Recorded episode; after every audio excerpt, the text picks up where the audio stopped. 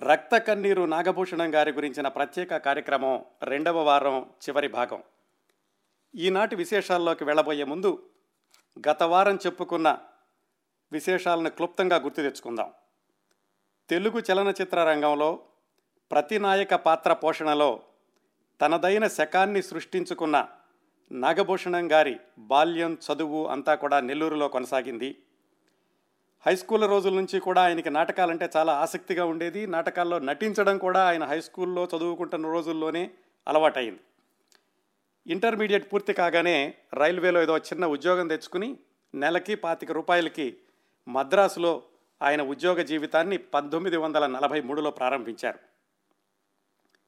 ఓ ఐదేళ్ళు మద్రాసులోను ఆ తర్వాత నాలుగైదు సంవత్సరాలు విజయవాడలోను రైల్వే ఉద్యోగం చేశారు. ఆ ఉద్యోగం చేస్తున్నప్పుడు కూడా ఉద్యోగం కంటే కూడా ఎక్కువగా నాటకాలు ఇస్తూ ఉండేవాళ్ళు.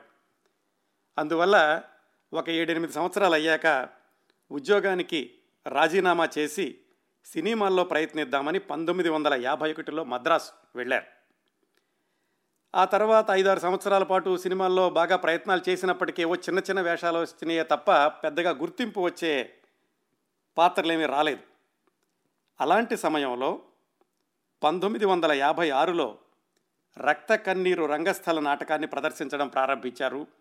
అది తమిళంలో ఉన్న నాటకాన్ని ఎంఆర్ రాధా దగ్గర నుంచి అడిగి తీసుకుని తెలుగులో వ్రాయించి ఈయన రంగస్థలం మీద ప్రదర్శించడం ప్రారంభించారు. ఆ రక్త కన్నీరు నాటకంలో ఒక ప్రధాన పాత్ర కోసమని సీత గారిని ఎంపిక చేసుకున్నారు.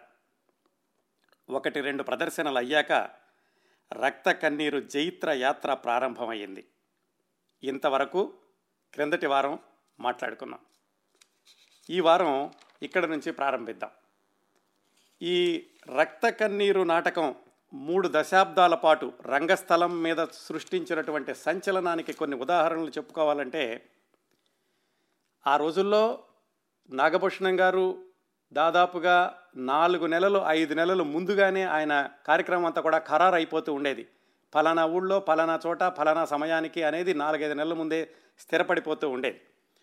ఒకేసారి ఒకే నెలలో ముప్పై రెండు ప్రదర్శనలు కూడా ఇచ్చారు. అంటే వేరు వేరు ఊళ్ళల్లో అంటే ఒక్కొక్క చోట రోజుకి రెండు ప్రదర్శనలు కూడా ఇచ్చినటువంటి సందర్భాలు ఉన్నాయన్నమాట. ఒకే ఊళ్ళో పదిహేను రోజుల పాటు వరుసగా ప్రదర్శించబడిన సందర్భాలు కూడా ఉన్నాయి. పంతొమ్మిది వందల యాభై ఎనిమిదిలో ఒకే రాత్రి రెండు సార్లు అసలు నాటకమే మూడున్నర గంటలు నాలుగు గంటలు ఉంటుంది. అలాంటిది ఒకదాని తర్వాత ఒకటిగా రెండు ప్రదర్శనలు వేశారు. పంతొమ్మిది వందల అరవైలో విజయవాడ జింఖానా క్లబ్లో ఇలాగే ఒకదాని తర్వాత ఒకసారి ఒకే రోజు రెండు ప్రదర్శనలు ఇస్తే ప్రదర్శనకి రెండు రూపాయల యాభై పైసలు టికెట్ పెడితే వేలాది రూపాయలు వసూలైనవి ఈ రవి ఆర్ట్ థియేటర్స్ అనేటటువంటి బ్యానర్ కింద రంగస్థలం మీద కేవలం ఈ రక్త కన్నీరు నాటకమే కాకుండా కలికాలం బికారి రాముడు పాపం పండింది కోతల రాయుడు ఇలాంటి నాటకాలు కూడా వేస్తూ ఉండేవాళ్ళు నాగభూషణం గారు అప్పుడప్పుడు. కానీ ఆ నాటకాల్లో దేనికి కూడా రక్త కన్నీరుకి వచ్చినంత ప్రజాదరణ రాలేదు. అందుకే నాగభూషణం గారు అనగానే గుర్తొచ్చేది రక్త కన్నీరు నాటకం మాత్రమే. ఇవి ఎందుకు చెప్పానంటే ఆయన ఆ నాటకంతో పాటుగా మిగతా నాటకాలు కూడా ప్రదర్శించేవాళ్ళు అని తెలియచేయడానికి ఆ నాటకాలను ఉదాహరించాను. ఈ రక్త కన్నీరు నాటకం ఇద్దరు ప్రసిద్ధమైనటువంటి సినిమా కథానాయికలకి అది ఒక స్టెప్పింగ్ స్టోన్ కింద ఉపయోగపడింది. అంటే వాళ్ళ సినిమాల్లోకి రాక ముందు రంగస్థలం మీద నిలదొక్కుకోవడానికి నటన నేర్చుకోవడానికి ఈ రక్త కన్నీరు నాటకం ఉపయోగపడిందని చెప్పుకోవచ్చు. వాళ్ళు ఎవరంటే వాణిశ్రీ గారు శారద గారు. వాళ్ళిద్దరూ కూడా సినిమాల్లో హీరోయిన్ పాత్రలు పోషించడానికి ముందుగా రక్త కన్నీరు నాటకాన్ని వేదిక మీద ప్రదర్శించిన వాళ్ళే వాళ్ళతో పాటుగా భీష్మ సుజాత అని ఆవిడ అలాగే రేవతి మీనా కుమారి అని ఒక హాస్య నటి ఉండేది ఆ రోజుల్లో. ఆమె ఆదోని లక్ష్మి అలాగే డబ్బింగ్ జానకి మొన్నటి వరకు కూడా మనకి సినిమాల్లో కనిపించినటువంటి తెలంగాణ శకుంతల గారు వీళ్ళందరూ కూడా ఈ రక్త కన్నీరు నాటకాన్ని నాగభూషణంతో గారితో కలిసి ప్రదర్శించిన వాళ్ళే. వీళ్ళందరూ అప్పుడప్పుడు అంటే కొన్ని సంవత్సరాలు వేశారు తర్వాత వాళ్ళు సినిమాల్లోకి వెళ్ళారు లేకపోతే ఇక్కడి నుంచి వేరే నాటకాలకు వెళ్ళేవాళ్ళు కానీ ఈ రక్త కన్నీరు నాటకానికి మొట్టమొదటి ఆట నుంచి కూడా కొనసాగుతూ వచ్చింది సీతగారు ఆమె ఈ నాటకం ప్రారంభించిన పంతొమ్మిది వందల యాభై ఆరు ప్రాంతాల నుంచి దాదాపుగా పద్నాలుగు సంవత్సరాలు ఎక్కడ ఆటంకం లేకుండా ఈ నాటకంలో పంతొమ్మిది వందల డెబ్భై వరకు కూడా నాగభూషణం గారితో కలిసి నటించారు. ఆ తర్వాత కొంచెం తగ్గించుకున్నారు. వేరే వాళ్ళు నాగభూషణం గారితో కలిసి ప్రదర్శించడం మొదలయ్యింది. అయితే ఆ తర్వాత వచ్చిన నటీమణులందరికీ కూడా సీతగారే నటనలో శిక్షణ ఇస్తూ ఉండేవాళ్ళు. నాగభూషణం గారి నాటక సంస్థలోనే కాకుండా వ్యక్తిగత జీవితంలో కూడా సీత గారికి ఒక ప్రత్యేక స్థానం ఉంది. ఆయన ఈ రక్త కన్నీరు నాటకం ప్రారంభించినటువంటి కొత్తలో అంటే పంతొమ్మిది వందల యాభై ఆరు యాభై ఏడు ప్రాంతాల్లోనే సీత గారిని వివాహం చేసుకున్నారు. నాగభూషణం గారికి సీత గారికి ఇద్దరు సంతానం. పంతొమ్మిది వందల యాభై ఎనిమిదిలో ఒక అబ్బాయి ఆయన పేరు సురేంద్ర. ఆయన కెమెరామెన్గా పనిచేస్తున్నారు ఇప్పుడు. ఆ తర్వాత పంతొమ్మిది వందల అరవైలో నాగభూషణం గారికి సీత గారికి జన్మించిన అమ్మాయి భువనేశ్వరి. ఈ భువనేశ్వరి గారిని అలనాటి ప్రముఖ చలనచిత్ర దర్శకుడు ఎస్డి లాల్ గారు అబ్బాయి మీర్ వివాహం చేసుకున్నారు. ఆ భువనేశ్వరి గారే మనకి చాలా విశేషాలు చెప్పారు నాగభూషణం గారి గురించి వాళ్ళ నాన్నగారి గురించి మనం ఈ రాబోయే అంశాల్లో చెప్పబోతున్నారు ఆ వివరాలన్నీ కూడా మళ్ళీ రక్త కన్నీరు నాటకానికి వస్తే ఈ రక్త కన్నీరు నాటకం ముప్పై సంవత్సరాల్లో దాదాపుగా ఐదు వేలో ఆరు వేలో ప్రదర్శనలు ఇచ్చారు. ఇంకా చెప్పుకోవాల్సిన విశేషం ఏమిటంటే ఈ నాటకం మీదనే ఆధారపడి దాదాపుగా నలభై యాభై కుటుంబాలు బ్రతికేవి. కేవలం రంగస్థలం మీద నటించడమే కాకుండా ఆ వెనకాల సెట్స్ వేసేవాళ్ళు మేకప్ వేసేవాళ్ళు దుస్తులు వేసేవాళ్ళు అలాగే ఈ ఏర్పాట్లు చూసేవాళ్ళు వీళ్ళందరూ కలిసి దాదాపుగా రెండు వందల యాభై మూడు వందల మందిని నాగభూషణం గారు ముప్పై సంవత్సరాల పాటు ఈ ఒక్క నాటకంతో పోషించగలిగారు. చూడండి ఎంత శక్తివంతమైన నాటకాన్ని ఆయన ప్రారంభించారో మూడు దశాబ్దాల పాటు కొనసాగించారో ఆలోచిస్తే చాలా ఆశ్చర్యం వేస్తుంది. నాగభూషణం గారి క్రమశిక్షణకి ఆయనకి రంగస్థలం మీద ఉన్నటువంటి ప్రేమకి అంకిత భావానికి కూడా చాలా ఆశ్చర్యం వేస్తూ ఉంటుంది నాగభూషణం గారు. అంత డెడికేటెడ్గా మూ ముప్పై సంవత్సరాల పాటు ఆ నాటకాన్ని ప్రదర్శించారంటే. ఇంకా ఆయనకి రంగస్థలం మీద వచ్చినటువంటి సన్మానాలు సత్కారాలు అలాంటి వాటికి ఎక్కడా కూడా అంతులేదు ప్రతి చోట సన్మానం చేసేవాళ్ళు బోల్డని కప్పులు వచ్చినాయి సత్కారాలు వచ్చినాయి అలాంటివన్నీ కూడా జరిగినాయి. ఇంత అద్భుతంగా ముప్పై సంవత్సరాల పాటు రంగస్థలం మీద ఈ రక్త కన్నీరు నాటకం నడిచిందంటే అసలు ఈ నాటకంలో ఏముంది? ఎందుకు అంత శక్తివంతమైనటువంటి కథ ఉందా? లేకపోతే సంభాషణలు ఉన్నాయా? నాగభూషణం గారు దీన్ని ముప్పై సంవత్సరాల పాటు పచ్చగా ఎలా ప్రదర్శించగలిగారు? అంటే యాభై ఆరులో రాసిన నాటకాన్ని ఎనభై ఐదులో ప్రదర్శించినప్పటికీ జనాలు విరగబడి చూశారంటే మరి ఆ నాటకాన్ని ఆయన కొనసాగించినటువంటి విధానాన్ని మనం అభినందించి తీరాలి. ఆ నాటకంలో ఏముందో తెలుసుకోబోయే ముందు ఈ రక్త కన్నీరు నాటకం ప్రదర్శనలో చాలా చిన్న వయసు నుంచి కూడా ఆ రక్త కన్నీరు నాటక సంస్థ సభ్యులతో కలిసి ప్రయాణించినటువంటి నాగభూషణం గారు అమ్మాయి. భువనేశ్వరి గారు చెప్పినటువంటి విశేషాలు ఆవిడ ద్వారానే విందాం. మేము మోస్ట్లీ తిరిగేవాళ్ళు మా నాన్నగారు వాళ్ళతోనే తిరిగేవాళ్ళు. ఎందుకంటే బస్సు ఉండేది బస్సులో మొత్తం ఆర్టిస్టులు అందరూ ఉండేవాళ్ళు. మొత్తం సెటప్ అంతా బస్సేనండి మా బస్సులోనే ఉండేది. విజయవాడలో చాలా ఫేమస్ ఆయన అండి ఆయన పేరు. ఆయన దగ్గర అనమాట రెగ్యులర్గా ఆయనే అంతా మొత్తం అరేంజ్ చేసేవారు. ఆ బస్ ఆ అందరూ ఉండరు వెనకాల ఒక కారులో మా అమ్మగారు మా నాన్నగారు సపరేట్ కార్లు వచ్చేవారు. మేమందరం నేను మా అన్నయ్య మటుకు ఆర్టిస్టులతో పాటు ఆ బస్ ఆ మొత్తం పది రోజులు తిరిగేవాళ్ళం. ఎక్కడికి వెళ్ళాలన్నా ఆంధ్ర మొత్తం ఆ బస్సులోనే తిరిగేవాళ్ళం. అవన్నీ బాగా ఎంజాయ్ చేసేవాళ్ళం అండి. డ్రామా రక్త కన్నీరు డ్రామా వేసినప్పుడు మటుకు ఆ ఇంటర్వెల్ తర్వాత ఒక సీన్ వస్తుందండి. ఆయన కుష్టు రోగం కంప్లీట్గా ఒళ్ళంతా కుష్టు వచ్చేసిన తర్వాత అవును. ఆయన చైర్లో అటు తిరిగి కూర్చొని ఉంటారు. సుందరి సుందరి అని అడిస్తే మా మదర్ వచ్చి ఎందుకు ఊరికిన పిలుస్తామని విసుక్కుంటారు. విసుక్కోగానే "ఏంటి, విసుగు వస్తుందా నీకు? చూడు నా మొహం చూడు అని ఇలా టర్న్ అవుతారు చైర్లో వచ్చి అవును. లైట్లన్నీ ఆఫ్ చేసి రెడ్ లైట్ వేస్తారు మా నాన్నగారి మీద. అవును. ఒక్కసారే చూశానండి చిన్నప్పుడు చూసి గట్టిగా అరిచేసి లోపలికి వెళ్ళిపోయి గ్రీన్ రూమ్లోకి వెళ్ళి ఏడ్చేసి నాకు తెలియదు అది ఇదని. నాటకం అని. నాటకం అని తెలియదు ఏ నాన్నగారికి ఇలా అయిపోయిందని గట్టిగా ఏడ్చేసి గ్రీన్ రూమ్లోకి వెళ్ళి భయపడిపోయాను అనమాట అది చూసి అది చీము కారుతున్నట్టు నెత్తురు కారుతున్నట్టు మేకప్. ఏడ్చేసేటప్పటికి అప్పటి నుంచి మళ్ళీ తర్వాత ఎప్పుడు ఆ సీన్ చూసేదాన్ని కాదండి. అది యాక్టింగ్ అని తెలిసినా చూసేదాన్ని కాదు. ఓకే. అక్కడే ఉండేదాన్ని. ఆ సీన్ అయిపోయిన తర్వాత మళ్ళీ వచ్చి ఆడియన్స్లో కూర్చునేదాన్ని. కూర్చొని చూసేవాళ్ళం అబ్బా ఏమి ఎంజాయ్ చేసేవారో జనాలు. ఇంటర్వెల్ తర్వాత బాగుండేదండి. సూపర్ సూపర్గా ఉండేది డ్రామా. అవును. ఎందుకంటే ఆ లోకల్ పాలిటిక్స్ అన్ని ఆయన ఇచ్చేసుకునేవారు. అవును. ఈ డ్రామాలకు వెళ్ళినప్పుడు ఏంటంటే అండి కారులో ప్రయాణమే కదండి. ఇవాళ తెల్లవారు దాకా డ్రామా చేసి తెల్లవారుజామున ఐదింటికి డ్రామా అయిపోగానే మళ్ళీ ప్రయాణం. ఊరికి. అక్కడికి వెళ్ళి అక్కడ పడుకొని మళ్ళీ నైట్ అక్కడ డ్రామా. సో అందుకని అప్పట్లో ఈ మాలిష్ వాళ్ళు అని చెప్పి వస్తూ ఉంటారండి. రూములకు వచ్చి మాలిష్ చేస్తూ ఉంటారు. అవును తెలుసు. కంపల్సరీ అతన్ని పిలిపించుకుంటారు మా నాన్నగారు పిలిపించుకొని ఒకటి ఒళ్ళు నొప్పుల గురించి ఇంకోటి వచ్చి లోకల్ పాలిటిక్స్ మాట్లాడుకోవడానికి. పిచ్చా పార్టీ మాట్లాడి ఆ అప్పుడు ఆ డ్రామా వేస్తున్న ఆ చుట్టుపక్కల ఏరియాలో ఎవరు ఏంటి అక్కడ ఏం జరిగింది ఆ రోజు ఏం జరిగింది అవన్నీ చిన్న చిన్నవన్నీ వాకప్ చేస్తారు. అదొకటి మాట్లాడతారు. తర్వాత ఆ రోజు పేపర్ చదువుతారు. అక్కడ పాలిటిక్స్ ఇతను చెప్పింది తర్వాత లోకల్గా ఆయన విన్నవి చూసినవి అన్ని కలిపి ఇంకా ఆ రోజు మొత్తం అవే డ్రామాలు అవే డైలాగ్స్ ఉంటాయి అనమాట అవును. అందువల్ల అన్ని అన్ని వేల ప్రదర్శనలు చేసినా ఆఫ్టర్ ఇంటర్వల్ ఇంట్రెస్ట్ రావడానికి అదే అనమాట ఆ రోజు ఏది ఉందో అదే ప్రజెంట్గా పెట్టుకొని మాట్లాడేవారు. అది రక్త కన్నీరు నాటకం విజయవంతం అవడానికి ముఖ్యమైనటువంటి కారణం. అయితే ఇంతకీ రక్త కన్నీరు నాటకం యొక్క కథ ఏమిటి అని చూసుకుంటే ఆరు పదాల్లో చెప్పొచ్చండి. ఐశ్వర్యం అహంభావం మద్యపానం వేశ్యాలోలత్వం పతనం పశ్చాత్తాపం. ఎలాగంటే ఇందులో ప్రధానమైనటువంటి కథానాయకుడు గోపాలం. ఈ నాటకం మొదలయ్యేసరికి విదేశాల్లో చదువుకుని వెనక్కి వస్తాడు చాలా ఐశ్వర్యవంతుడు. దానితో పాటుగా అహంభావం కూడా ఒంటి నిండా ఉంటుంది. ఇంటికి రాగానే ఆ మిత్రుల్ని కానీ ఆ చుట్టుపక్కల ఉన్న వాళ్ళని కానీ చాలా తేలిగ్గా చూస్తూ ఉంటాడు. వాళ్ళ అమ్మను కూడా తేలిగ్గా చూస్తూ ఉంటాడు.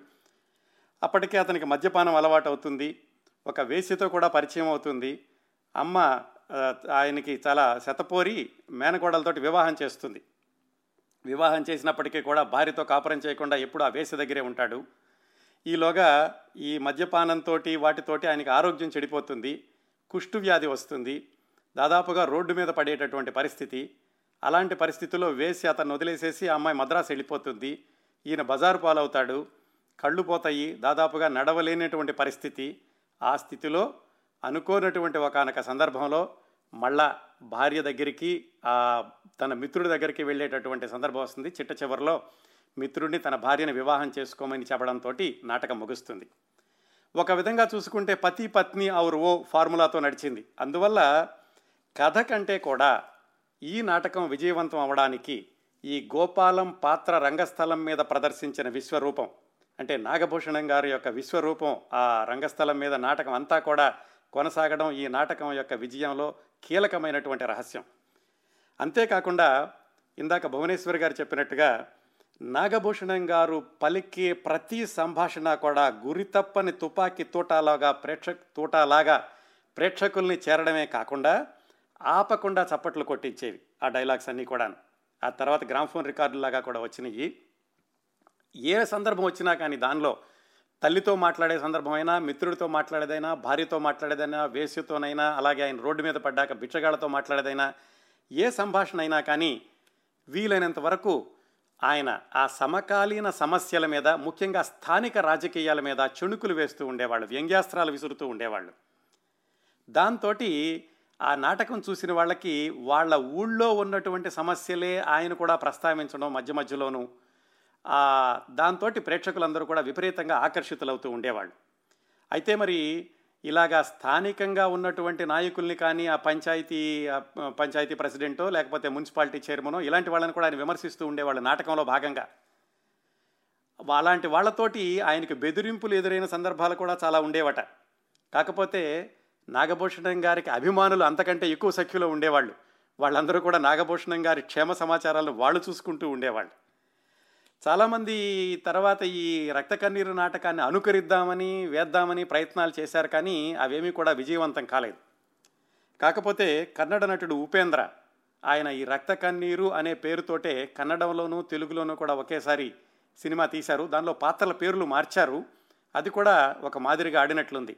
కాకపోతే దాంట్లో ఆయన నాగభూషణం గారి సంభాషణ శైలిని అనుకరించడం కాకుండా ఆయన సొంతగా వేగంగా చెప్పుకుంటూ ఏదో చేశారు ఉపేంద్ర గారు. ఆ రక్త కన్నీరు నాటకం కావాలంటే ఆ రక్త కన్నీరు సినిమా కావాలంటే మీకు యూట్యూబ్లో కూడా దొరుకుతుంది. అలాగే ఎంఆర్ రాధా గారు మూలంగా వేసినటువంటి అంటే ఒరిజినల్గా వేసినటువంటి రక్త కన్నీరు తమిళ సినిమా కూడా మీరు యూట్యూబ్లో చూడొచ్చు. రక్ ఆ ఎంఆర్ రాధా గారు ఆయన పలికినటువంటి ఆ సంభాషణ శైలిని పట్టుకుని నాగభూషణం గారు తనదైనటువంటి కొత్త శైలిని ఆయన సిద్ధం చేసుకున్నారు. ముఖ్యంగా మళ్ళా చెప్పుకోవాలంటే కనుక ఈ నాటకం ముఖ్యంగా విజయవంతం అవడానికి నాగభూషణం గారి యొక్క సంభాషణలు నూటికి నూట యాభై శాతం అవే కారణం అని చెప్పుకోవడంలో ఏమాత్రం అతిశయక్తి లేదు. అందుకే ముప్పై సంవత్సరాలు గడిచినా కానీ ఆయన ముప్పై సంవత్సరాల తర్వాత అప్పట్లో ఉన్నటువంటి సమస్యల మీద ఆయన చెడుకులు వేస్తూ ఉండేవాళ్ళు. నేను ఈ రక్తకన్నీరు నాటకాన్ని పంతొమ్మిది వందల ఎనభై ఆరు ప్రాంతాల్లో చూశాను. హైదరాబాదులో ఆటమిక్ ఎనర్జీ సెంట్రల్ స్కూల్ ప్రాంతాల్లో వేశారు. ఆ ఆటమిక్ ఎనర్జీ కాలనీలో వేశారు.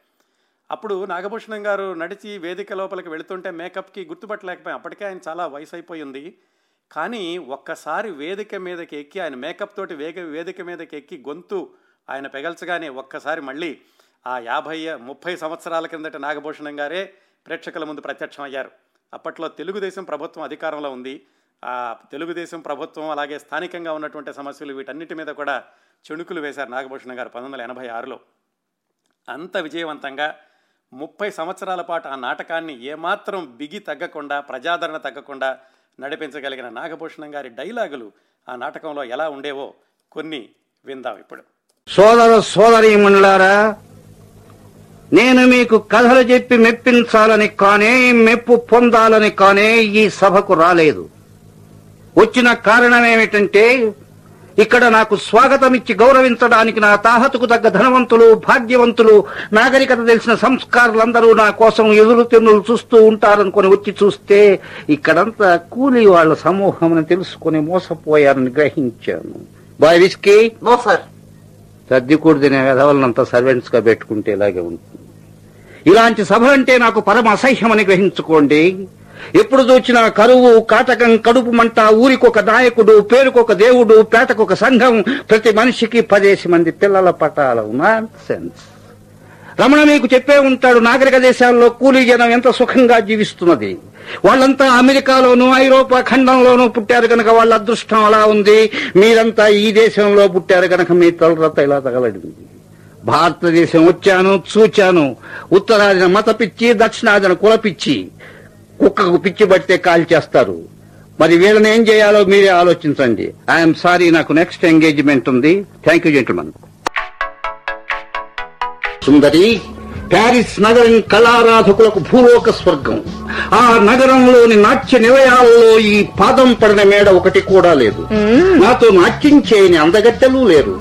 సుందరి థేమ్స్ నదీ తీరంలో వెన్నిస్ నీటి వీధుల్లో ఏంజల్స్ నగర్ ఇంద్ర భవనాల్లో నేపుల్స్లోని అపూర్వ దృశ్యాల్లో యాపిల్స్ లాంటి అందగట్టెలతో కపుల్స్ అయి అలా ఒకరి భుజం మీద ఒకరు చేయి వేసుకుని జాలీగా బోట్లో పోయినప్పుడు మాత్రం లోకాన్నే మర్చిపోవచ్చు సుందరి. చాలు రమణ నీ ఇంత చంటివాడి అనుకోలేదు పైకి అందంగా కనిపించేదంతా నిజంగా అందమైనది కాదట. కచ్చిన శిలలను మలచి కంటికింపైన సజీవ శిల్పాలను సృష్టించిన గ్రీకులు వెర్రివాళ్ళు అందానికి అమరత్వం కల్పించి అనేక వర్ణ చిత్రాలలో అనస్వరంగా అజంతాలో నెలకొల్పిన అజ్ఞాత చిత్రకారులు పిచ్చివాళ్ళు వినలేని సుందరీమణులను రాతిలో మరచి ఎల్లోరాలో నెలకొల్పిన శిల్పులు మూఢులు. ఆడ పోడుములన్నీ అనురాగ లీలలన్నీ ఆనాడే ఏనాడో ఆలయాలపై చెక్కించిన మన పూర్వీకులు వేధవలు.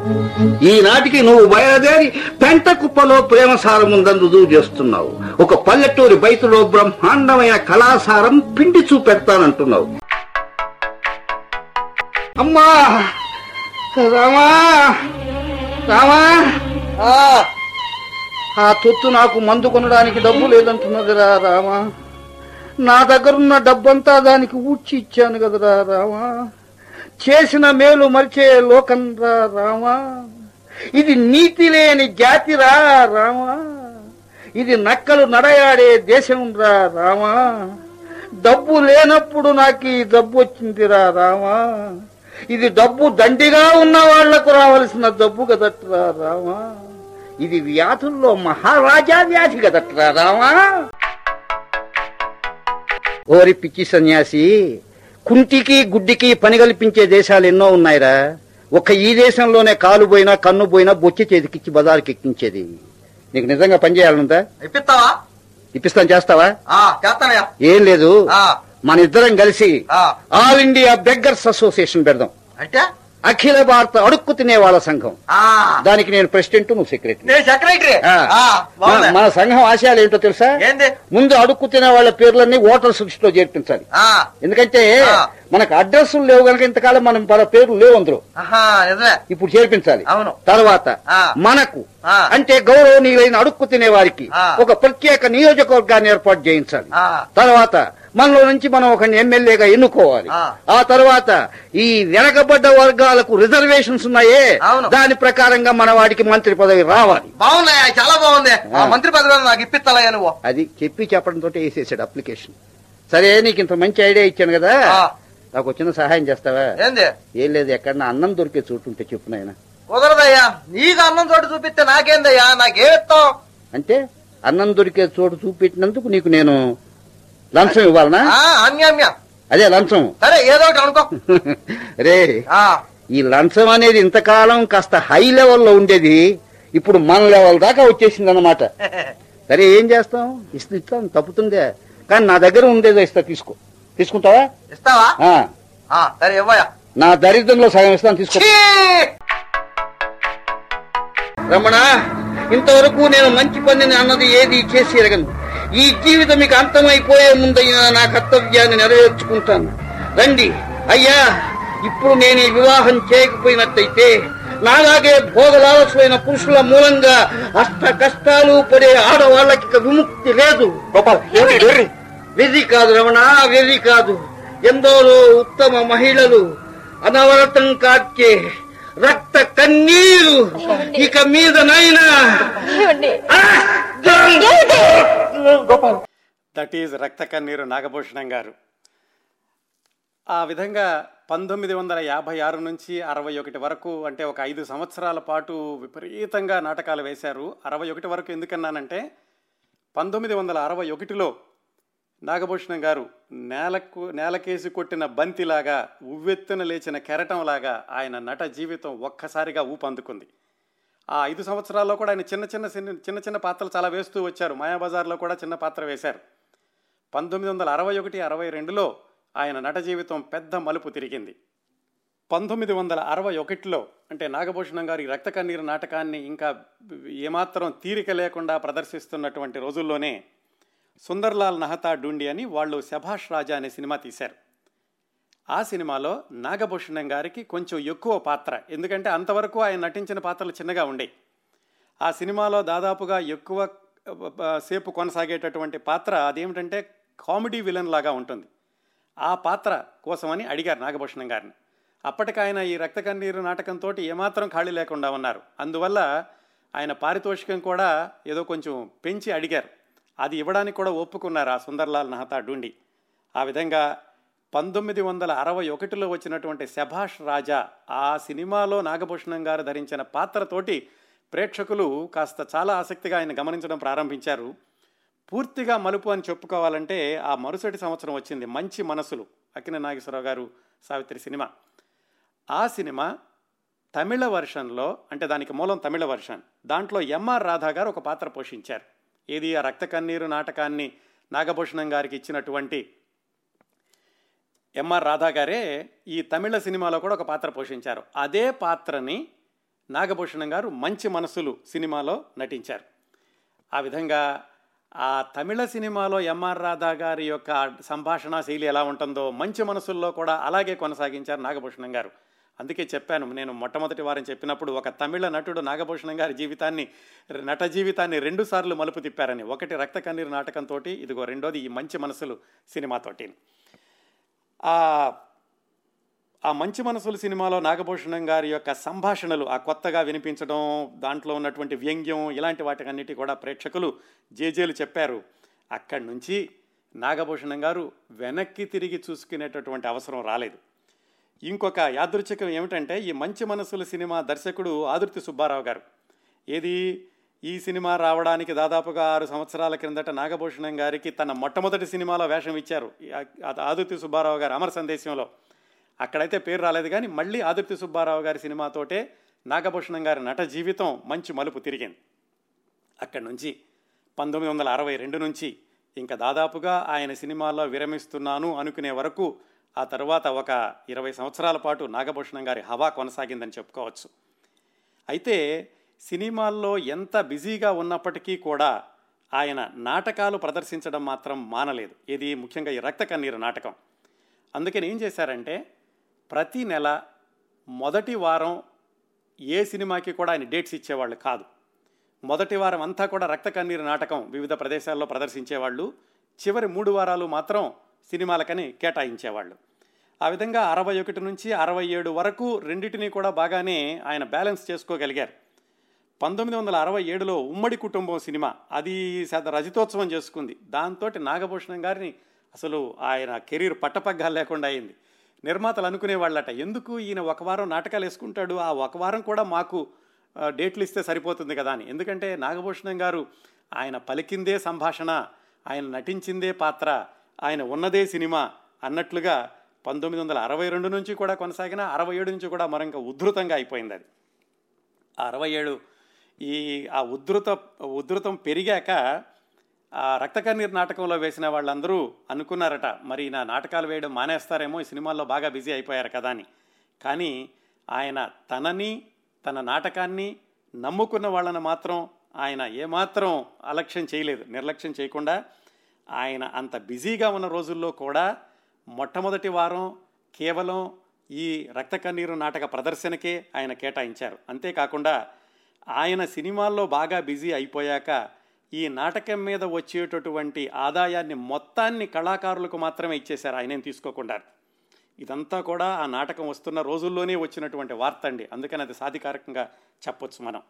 అందువల్ల ఆయన కేవలం ఏదో డబ్బుల కోసమనో లేకపోతే జీవనోపాధి కోసమనో కాకుండా కళ మీద ఉన్న ప్రేమతోటి కళాకారుల మీద ఉన్న ప్రేమతోటి ఆ రక్త కన్నీరు నాటకాన్ని ఆయన చాలా బిజీగా సినిమాల్లో ఉన్న రోజుల్లో కూడా కొనసాగించారు. ఇంకా ఆ పంతొమ్మిది వందల అరవై రెండు నుంచి పంతొమ్మిది వందల ఎనభై వరకు వచ్చినటువంటి సినిమాలు చూసుకోవాలంటే నాగభూషణం గారివి ప్రతి సినిమా కూడా ఉదాహరణగా చెప్పుకోవచ్చు ప్రతి పాత్రని ఉదాహరణగా చెప్పుకోవచ్చు. ఒక బుద్ధిమంతుడు తీసుకున్న విచిత్ర కుటుంబం తీసుకున్న అందాల రాముడు తీసుకున్న మహమ్మద్ బిన్ తుగ్లక్ అయినా బాలరాజు కథ అయినా గోపాలరావు గారు అమ్మాయి అయినా వేటగాడు అమ్మ మాట కథానాయకుడు ఈ ఏ సినిమా తీసుకున్నా కానీ నాగభూషణం గారి యొక్క మార్కు కనిపిస్తూ ఉంటుంది.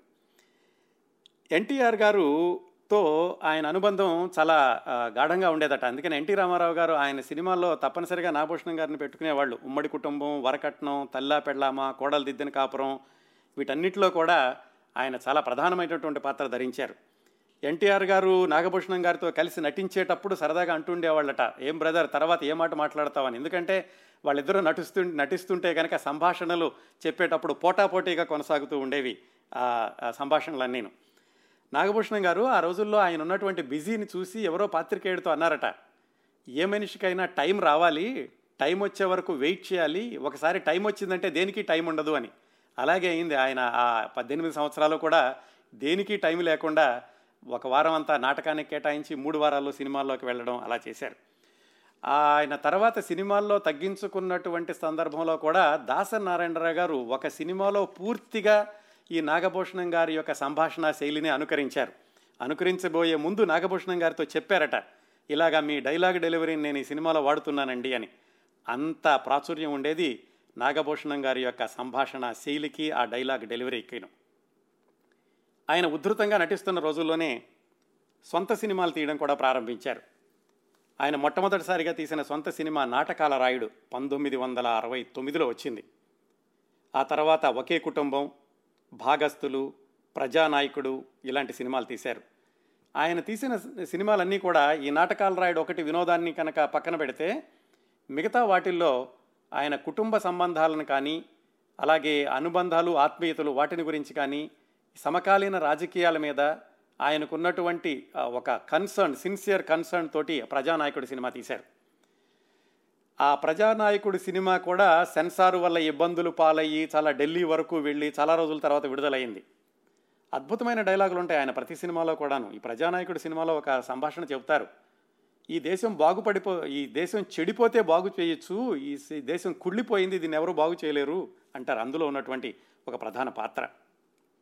ఆ తర్వాత పంతొమ్మిది వందల డెబ్బై ఆరు డెబ్బై ఏడు ఆ ప్రాంతాలు వచ్చేసరికి ముత్యాల ముగ్గు ఆ సినిమాలు రావడం మొదలైనవి రావు గోపాలరావు గారు నూతన్ ప్రసాద్ సత్యనారాయణ గారు వీళ్ళందరూ కూడా ఈ విలన్ పాత్రల్లో పెరుగుతున్న రోజుల్లో నాగభూషణం గారు కొంచెం కొంచెం తగ్గించుకుంటూ వచ్చారు. ఆయన పాత్రల్ని ఆ తర్వాత వేటకాడలో కూడా నటించారనుకోండి. పంతొమ్మిది వందల డెబ్బై ఏడు డెబ్బై ఎనిమిది నుంచి కొంచెం నాగభూషణం గారి యొక్క జోరు తగ్గింది అని చెప్పుకోవచ్చు. అయితే నాగభూషణం గారు ఎలాగైతే సొంత శైలితో చరిత్ర సృష్టించుకున్నారో ఆ తర్వాత రోజుల్లో వచ్చినటువంటి ఈ ప్రతినాయక పాత్రధారులు ఈ విలన్ వేషాలు వేసే వాళ్ళందరూ కూడా తమదైన సొంత శైలిని ఏర్పరచుకున్నారు. ఆ తర్వాత విజయవంతమైనటువంటి ఏ ప్రతినాయక పాత్రధారినైనా గమనించండి. వాళ్ళ సొంత శైలి ఉన్నవాళ్ళు మాత్రమే నిలబడగలిగారు. అనుకరించిన వాళ్ళు ఎక్కువ కాలం నిలబడలేకపోయారు. ఇంకా నాగభూషణం గారి యొక్క సంభాషణ శైలి ఆయన నవ్వుకి ఎంత ప్రశస్తి ఉండేదంటే అంటే ఎంత పేరు ఉండేదంటే ప్రముఖ రాజకీయ నాయకులు ఇద్దరు వాళ్ళల్లో ఒక ఆయన ఇంకొక ఆయన్ని ఏమిటి నాగభూషణంలాగా నవ్వుతున్నావు? అని అసెంబ్లీలో కూడా అన్నారండి ఆ రోజుల్లోనూ. అంతగా నాగభూషణం గారి నవ్వు అన్న నాగభూషణం గారు ధరించినటువంటి పాత్రల ఆ నక్క నక్క జిత్తుల మారితనం అన్నా కానీ అందరూ కూడా దాన్ని ఒక కొటేషన్ లాగా చెప్తూ ఉండేవాళ్ళు. కాస్త పంతొమ్మిది వందల డెబ్బై ఎనిమిది నుంచి ఆయనకి వేషాలు ఆయనే తగ్గించుకున్నారు. అంటే బహిరంగంగా పత్రికల దగ్గరకు వచ్చి నేను తగ్గించుకుంటాను అని చెప్పుకోకపోయినప్పటికీ కూడా ఆయన వేషాలు తగ్గుతూ వచ్చినాయి. పంతొమ్మిది వందల ఎనభై రెండు ఎనభై మూడు ప్రాంతాల్లో ఆయన నివాసాన్ని హైదరాబాద్కు మార్చారు. ఆ తర్వాత పూర్తిగా విశ్రాంతి జీవితం అని చెప్పుకోవచ్చు. అయితే ఈయన పంతొమ్మిది వందల అరవై ఎనిమిది ప్రాంతాల్లో వచ్చే రాసినటువంటి ఒక ఇంటర్వ్యూలో చెప్పుకున్నారు. ఏమనంటే నేను సినిమాల్లో నుంచి రిటైర్ అయిపోయాక ఎప్పటికైనా కానీ హైదరాబాదులో స్థిరపడిపోయి అక్కడ ఒక రంగస్థలాన్ని నిర్మించి కనీసం వారానికి ఒక ప్రదర్శనైనా ఏ శనివారాలను ఇస్తూ ఉత్సాహవంతులైన యువతీ యువకుల నటనలో తర్ఫీదు ఇవ్వాలి అని ఆయన పంతొమ్మిది వందల అరవై ఎనిమిదిలో చెప్పుకున్నారు. ఏది సినిమాల్లో బాగా బిజీగా నటిస్తున్న రోజుల్లో. అయితే ఎనభై మూడులో హైదరాబాద్కి వచ్చి స్థిరపడటం అయితే జరిగింది కానీ ఆయన అనుకున్నట్లుగా ఈ రంగస్థల నాటక ప్రదర్శనలు ప్రతి వారం కొనసాగించడం అనేది మాత్రం ఆయన కోరిక నెరవేరలేదు. పంతొమ్మిది వందల ఎనభై మూడు నుంచి హైదరాబాద్ నుంచి వచ్చాక పూర్తి విశ్రాంతి జీవితం. ఎక్కడికి వెళ్ళేవాళ్ళు కాదట బయటికి పార్టీలని కానీ అలాగే ఫంక్షన్స్ ఇలాంటి వాళ్ళకి పది మందితోటి కలవడం అలాంటిది ఎక్కువగా ఉండేది కాదు. అలా విశ్రాంతి తీసుకుంటున్న రోజుల్లో కూడా పంతొమ్మిది వందల ఎనభై ఎనిమిదిలో రాజకీయ చదరంగం అనే సినిమాలో ఆయన పూర్తిస్థాయి పాత్ర ధరించారు. ఆ తర్వాత పంతొమ్మిది వందల తొంభై నాలుగులో వచ్చినటువంటి ఎస్వి కృష్ణారెడ్డి గారి నంబర్ వన్ అది చిట్ట చివరి సినిమా. ఎస్వి కృష్ణారెడ్డి గారు చెప్పారు రాజనాల్ గారి గురించి చెప్పినప్పుడు రాజనాల్ గారిని నాగభూషణం గారిని కలిపి ఒక్కసారైనా సరే నాకు దర్శకత్వం దర్శకత్వం చేయాలని అనిపించింది. ప్రత్యేకంగా వెళ్ళి వాళ్ళిద్దరిని ఆహ్వానించి నంబర్ వన్ సినిమాలో వాళ్ళతోటి నటింప చేశాను అని ఎస్వి కృష్ణారెడ్డి గారు చెప్పారు. వాళ్ళిద్దరూ ఉన్నప్పుడు కోట శ్రీనివాసరావు గారు కూడా ఉంటారు ఆ పక్కన. ఆ తర్వాత వాళ్ళ యొక్క వారసత్వాన్ని అందిపుచ్చుకున్న ప్రతినాయక పాత్రధారి కోట శ్రీనివాసరావు గారు అని చెప్పుకోవచ్చు. ఇంతే కాకుండా నాగభూషణం గారు ఈ సాంగ్స్ అండ్ డ్రామా డివిజన్లో ఒక అడ్వైజరీ కమిటీ మెంబర్గా కూడా పనిచేశారు. సినీ కళాకారుల సంక్షేమ నిధి అనే దాన్ని ప్రారంభించడంలో కూడా ఆయన ప్రముఖ పాత్ర వహించారట తొలి రోజుల్లోనూ. అలా చూసుకుంటే సినిమాల్లో ఆయన నటించినటువంటి పాత్రలు దోపిడీదారుల పాత్రలు పెత్తందారుల పాత్రలే కానీ నిజ జీవితంలో మాత్రం ఆయన కార్మిక పక్షపాతి కార్మిక సంక్షేమం కోసమని సినీ కళాకారుల సంక్షేమం కోసమనే ఆయన పాటుపడుతూ ఉండేవాళ్ళు. ఆయన చాలా గుప్తదానాలు చేశారు. చాలామందికి తెలియదు భైరవ కోన అని అక్కడ ఒక శివాలయం ఉందట. ఆ శివాలయం దగ్గర ప్రయాణికుల కోసమని ఒక సత్రం కట్టించారు. పంతొమ్మిది వందల ఎనభై ఏడు ఎనభై ఐదు నుంచి దాదాపుగా ఆయన ఇంటికి మాత్రమే పరిమితం అయిపోయారు హైదరాబాదులో గాంధీనగర్లో ఉండేవాళ్ళు. వాళ్ళ పిల్లలందరికీ కూడా అక్కడే ఇళ్ళు కట్టించారు. ఒక ఇంట్లో ఒక పోర్షన్లో ఆయన ఉండేవాళ్ళు ఇంకొక పోర్షన్లో వాళ్ళ అమ్మాయి గారు ఉండేవాళ్ళు. ఏమీ కూడా ఆయన ఇబ్బంది లేకుండా ఆయన విశ్రాంతి జీవితం అంతా కూడా ఏమాత్రం ఇబ్బంది లేకుండా గడవడానికని ఆర్థికంగా ప్రణాళికలు అవి కూడా ముందునే చా- జాగ్రత్తగా వేసుకున్నారు. అందుకని చిట్ట చివరి వరకు కూడా ఏమాత్రం ఇబ్బంది లేకుండా జీవితాన్ని హాయిగా గడపగలిగారు అని భువనేశ్వర్ గారు చెప్పారు. ఆయన ఆ విశ్రాంతి తీసుకుంటున్న రోజుల్లోనే కళాకారులు అంటే ఎంత అభిమానం ఉండేది అని చెప్పడానికి ఒక ఉదాహరణ ఏమిటంటే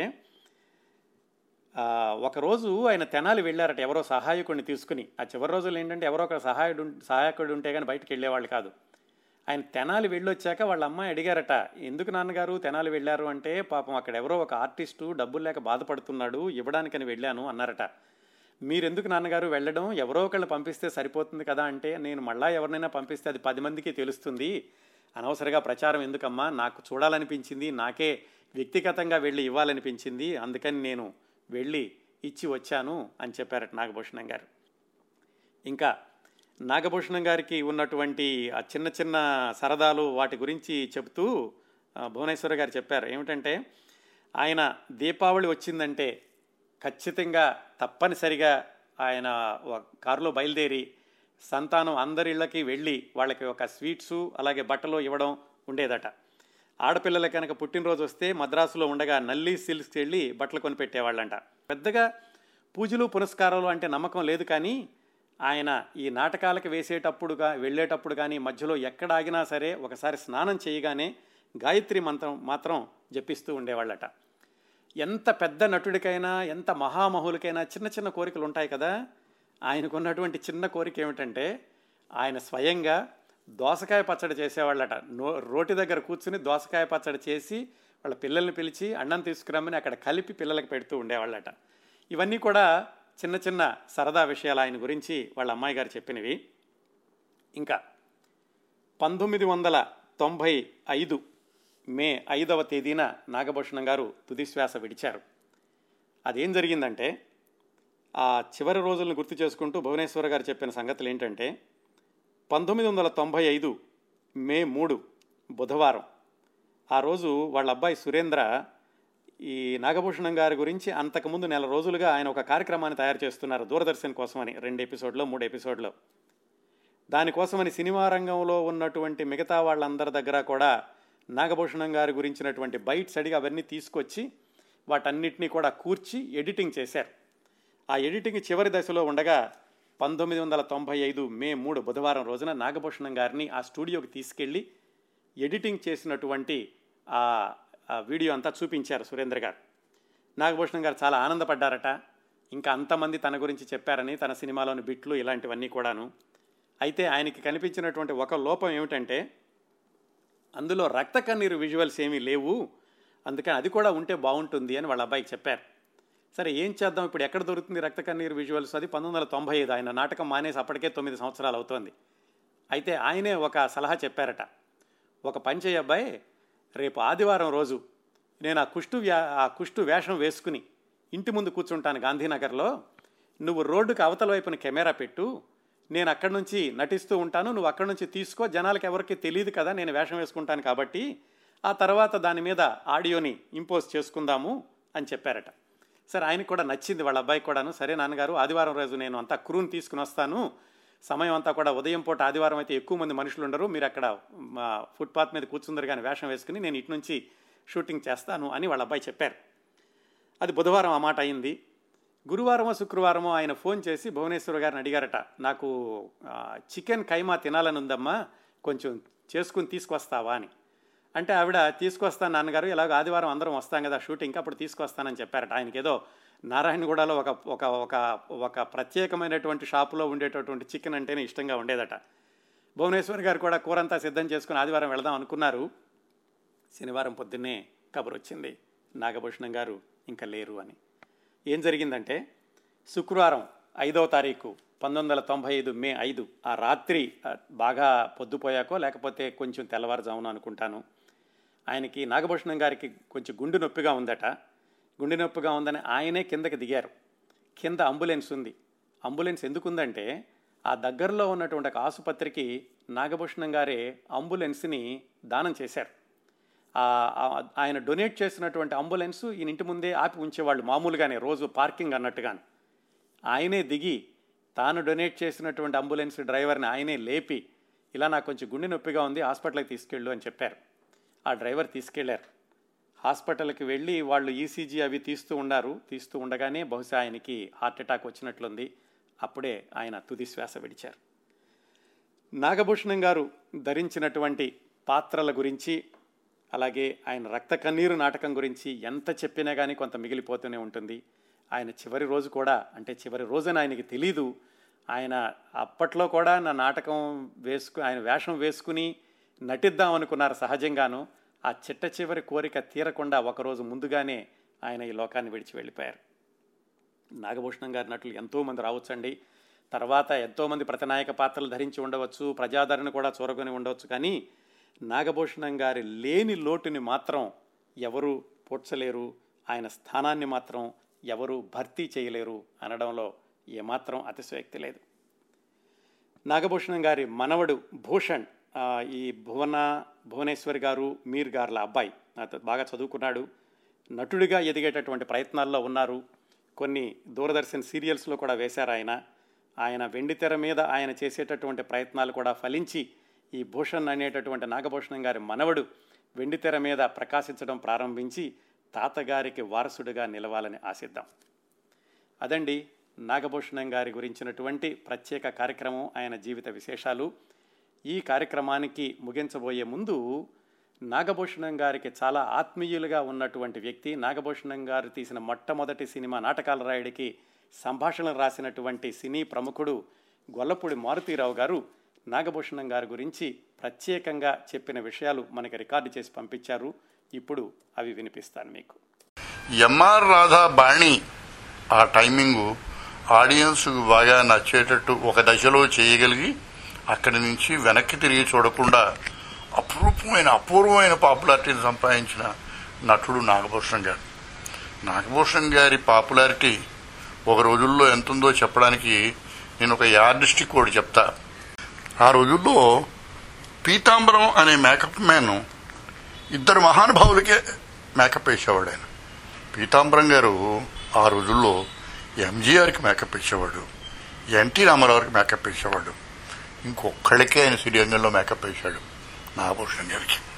అది ఆయన పాపులారిటీ ఆ రోజుల్లో. అద్భుతమైన పాపులారిటీ అద్భుతమైనది. నాగభూషణ్ గారి యొక్క బాణీతో రచనలు చేసిన వాడిని నేను. రైతు కుటుంబంలో ఆయన వేషం నా చేత తాతినేని రామారావు నాగభూషణ్ గారు చదివి వినిపించినప్పుడు నాగభూషణ్ గారు నన్ను పక్కకి పిలిచి మీరు నేను ఒక సినిమా తీస్తున్నాను ఆ సినిమాకి రాయాలి అన్నాడు. ఆ సినిమా భగవాన్ అని అద్భుతమైన హిందీ నటుడు. అద్భుతమైన డ్యాన్స్ ఒక పర్టికులర్ తరహా డ్యాన్స్కి భగవాన్ చాలా పాపులర్. భగవాన్ చేసిన అల్బేలా అనే హిందీ సినిమాని తెలుగు రైట్స్ నాగభూషణ్ గారు కొన్నారు. ఆ సినిమాని తెలుగులో నేను రాశా. దీనికి చిన్న నేపథ్యం ఉంది. అల్బేలా చాలా పెద్ద హిట్ ఆ రోజుల్లో. భగవాన్ చాలా పాపులర్గా ఉన్న రోజుల్లో నాగభూషణం గారిలాగా పాపులర్గా ఉన్న రోజుల్లో సినిమా పెద్ద హిట్ అది కొన్నాడు ఆయన ఈ అల్బేలాలో మేము ప్రధాన పాత్రని అక్కినే నాగేశ్వరరావు గారు వేయించాలని ఈయన ఆయన దగ్గరికి వెళ్ళి అడిగాడు. నాగేశ్వరరావు గారికి ఆ పాత్ర నచ్చింది సహజంగా నచ్చే పాత్రే మంచి పాత్ర అది. ఆయన అన్నాడు నేను చాలా బిజీగా ఉన్నాను నాగభూషణం గారు. కొన్ని రోజులు ఆగండి మీకు డేట్స్ ఇస్తా అన్నాడు. ఈయన ఆగలేదు. ఈయన ఆగకుండా ఒక భయంకరమైన నిర్ణయం తీసుకున్నాడు. అది ఏంటంటే ఆ రోజుల్లో క్యారెక్టర్ ఆర్టిస్ట్గా ఆ రోజుల్లో సహనటుడుగా వేయగలిగిన ఇతను మెయిన్ రోల్ వేయడానికి ప్రారంభించాడు ఈయన మెయిన్ రోల్ వేయొచ్చు వేయలేదు అని మంచి చెడ్డలు చెప్పగలిగే దశలో స్థితిలో నేను లేను. ఈయన మెయిన్ రోల్ వేశాడు. హీరోయిన్ వేషం ఆ రోజుల్లో బాగా పాపులర్గా ఉన్న కాంచన వేసింది. ఆ సినిమా పేరు నాటకాలు రాయడు. అయితే ఆ రోజుల్లో తెలుగుదేశం అంతా నాగభూషణం గారిని గొప్ప క్యారెక్టర్ నటుడుగా ఎంత యాక్సెప్ట్ చేసినా ఏ కారణంలో కాంచన పక్కన హీరోగా ఆయన్ని యాక్సెప్ట్ చేయలేకపోయారు. ఆయన ఆ ధోరణిలో నాగభూషణ్ గారు రాయవలసిన మంచి రచన చేశాను కానీ ఆ కాస్టింగ్ కారణంగా దెబ్బతింది. నాకు బాగా గుర్తుంది. బాపు రమణ గారి పిక్చరు ర్యాలీ దగ్గర షూటింగ్ జరగాలి బుద్ధిమంతుడు సినిమా నాకు బాగా గుర్తుంది. మూడు రోజుల్లో వస్తానని ఆయన చెప్పాడు. ఈ మూడు రోజుల్లోనే విశా విజయవాడలో మనోరమ హోటల్లో కూర్చుని బుద్ధి ఈ నాటకాలు సినిమా రాశాను. ఆయన తెల్లవారుజామున కారులో విజయవాడ చేరాలి. విజయవాడ తెల్లవారుజామున ఆయన చేరేటప్పటికి నేను నాటకాల రాయుడికి ముగింపు రాసి సిద్ధంగా ఉన్నాను. నాగభూషణ్ గారు సీత గారు నా రూమ్లోకి వచ్చారు. స్క్రిప్ట్ చూసి చాలా ఆనందపడిపోయాడు. ఆయనతో పాటు నేను కారు ఎక్కాను. నాకు బాగా గుర్తుంది. మేమందరం కలిసి ర్యాలీ వచ్చాం. ర్యాలీలో బుద్ధిమంతుడు సినిమా షూటింగ్ అనేది ఆ రోజుల్లో ఒక గొప్ప పండగలాగా చేశారు రమణ గారు. రమణ గారు నిర్వహణ ప్రొడ్యూసర్ ఆయన ఇన్ఛార్జ్ దాని ఇంతటికి ప్రతి వారికి ఒక కాటేజ్ వేయించారు. నేను నాభూషణ గారి కాటేజీలో ఉండేవాడిని. ఈ నాటకాల రైళ్ళో నటించడం కోసమని వెంపటి చినసత్యం గారి శిష్యుడు ఎవరో అనుకుంటాను. ఆయన రోజూ వచ్చి నాగభూషణ్ గారికి డ్యాన్స్ నేర్పేవాడు. నాగభూషణ్ గారి అలవాటు ఏమిటంటే షూటింగ్ అయిపోయిన తర్వాత ఒక చిన్న లాగు ఒక కడ్బనీను వేసుకుని రెండో మూడో రొట్టెలు ఇంత నాన్ వెజిటేరియన్ కర్రీ తిని హాయిగా పడుకునేవాడు ఆయన. ప్రతిరోజు ఐదారు సీన్లు చదివినిపించేవాడిని. చాలా మార్తిరారు చాలా ఎంజాయ్ చేస్తున్నాను. ఇంకా మిగతా చదవక్కర్లేదు రేపు చదువుకుందాం అనేవాడు ఆయన నేను ఆయన రూమ్లో ఉన్నాను.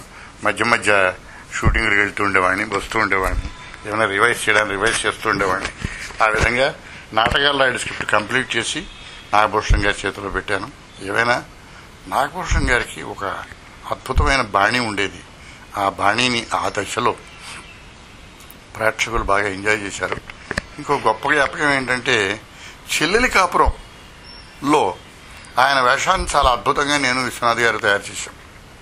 చెల్లెలి కాపురం మా ఆత్మగౌరవం అయిన తర్వాత చేసిన రెండో పిక్చర్ మా ఇద్దరికి. నేను విశ్వనాథ్ గారు కలిసి చేసిన సినిమా రెండో పిక్చర్ చెల్లెలి కాపురం నిర్మాత బాలయ్య గారు. ఆయన మాతో చెప్పేవాడు కాదు కానీ మనసులో బాలయ్య గారి మనసులో ఆయన వెయ్యాలని కోరిక. ఇంకా నాలుగు రోజులు షూటింగ్ ఉండేది అనేదాకా నాగభూషణ్ గారిని ఎప్పుడు మనసులో పెట్టుకుని మేము వేషాన్ని తయారు చేస్తూ ఉండేవాళ్ళం. ఎప్పుడు ఈ వేషం మాట్లాడినా నాగభూషణం గారి గుర్తు చేసుకుని మేము నవ్వుకుంటూ ఉండేవాళ్ళం. మా అసిస్టెంట్ డైరెక్టర్ డిఎస్ ప్రకాశరావు ఉండేవాడు వీళ్ళు వాళ్ళ అందరూ హాయిగా నవ్వుకునేవారు. కానీ ఎన్నాళ్ళైనా చాలా బిజీగా ఉన్న నాగభూషణం గారిని నేను కాంటాక్ట్ చేయలేదు. మేము ఆఖరి మూడు నాలుగు రోజులు తరకి షూటింగ్ ఉందనగాను లేకపోతే వారం రోజులు షూటింగ్ ఉందనగాను బాలయ్య గారిని అడిగితే ఆయన చాలా బిజీగా ఉన్నాడండి దొరకడండి అన్నాడు. అప్పుడు మాకు ఈయన మనసులో ఉన్న ఆలోచన అందింది నేను విశ్వనాథ్ గారు కంగు తిన్నాం అయ్యో నాగభూషణ్ గారు వేయకపోతే ఈ సినిమాకి ప్రాణం పోయిందే అని అనుకుని ఎలాగానంటే నేను అప్పుడు మాట అన్నాను. నాగభూషణ్ గారికి నేను వెళ్ళి ఈ పాత్ర చెప్తానండి ఈ సీన్లు కొంచెం చదివి వినిపిస్తానన్నాను నాకు గుర్తుంది నేను వెళ్ళా.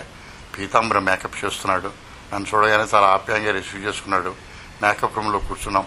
నాగభూషణ్ గారు రెండే సీన్లు చదివి వినిపిస్తాను మీకు రెండు సీన్లు చదివి వినిపించాను. పగలబడి పగలబడి పగలబడి నవ్వాడు నాగభూషణ్ గారు. చాలా బాగుంది మారుతి గారు వేషం. బాలయ్య గారిని వచ్చి నన్ను కలవమని అన్నాడు. వేషానికి మరి కాల్ షీట్స్ ఇచ్చాడు. నా బాగా గుర్తుంది. చెల్లెలి కాపురం డీ గ్లామరైజ్ చేసిన సోమన్ బాబు వేషం ఉన్న హీరోగా ఉన్న పిక్చర్ అయినా నాగభూషణం పాత్ర వల్ల చెల్లెలి కాపురానికి ఎక్కువ ప్రాణం వచ్చిందని నేను నమ్ముతా. చెల్లెలి కాపురం మంచి హిట్టు. నా బాలయ్య గారికి బాగా కలిసి వచ్చింది. జీవితంలో తనదైన ఒక బాణితో తనదైన ధోరణితో తనదైన వ్యక్తిత్వంతో తనదైన ప్రతిభతో ఆశాంతము రాణించిన ఒక విలక్షణమైన నటుడు నాగభూషణం గారు.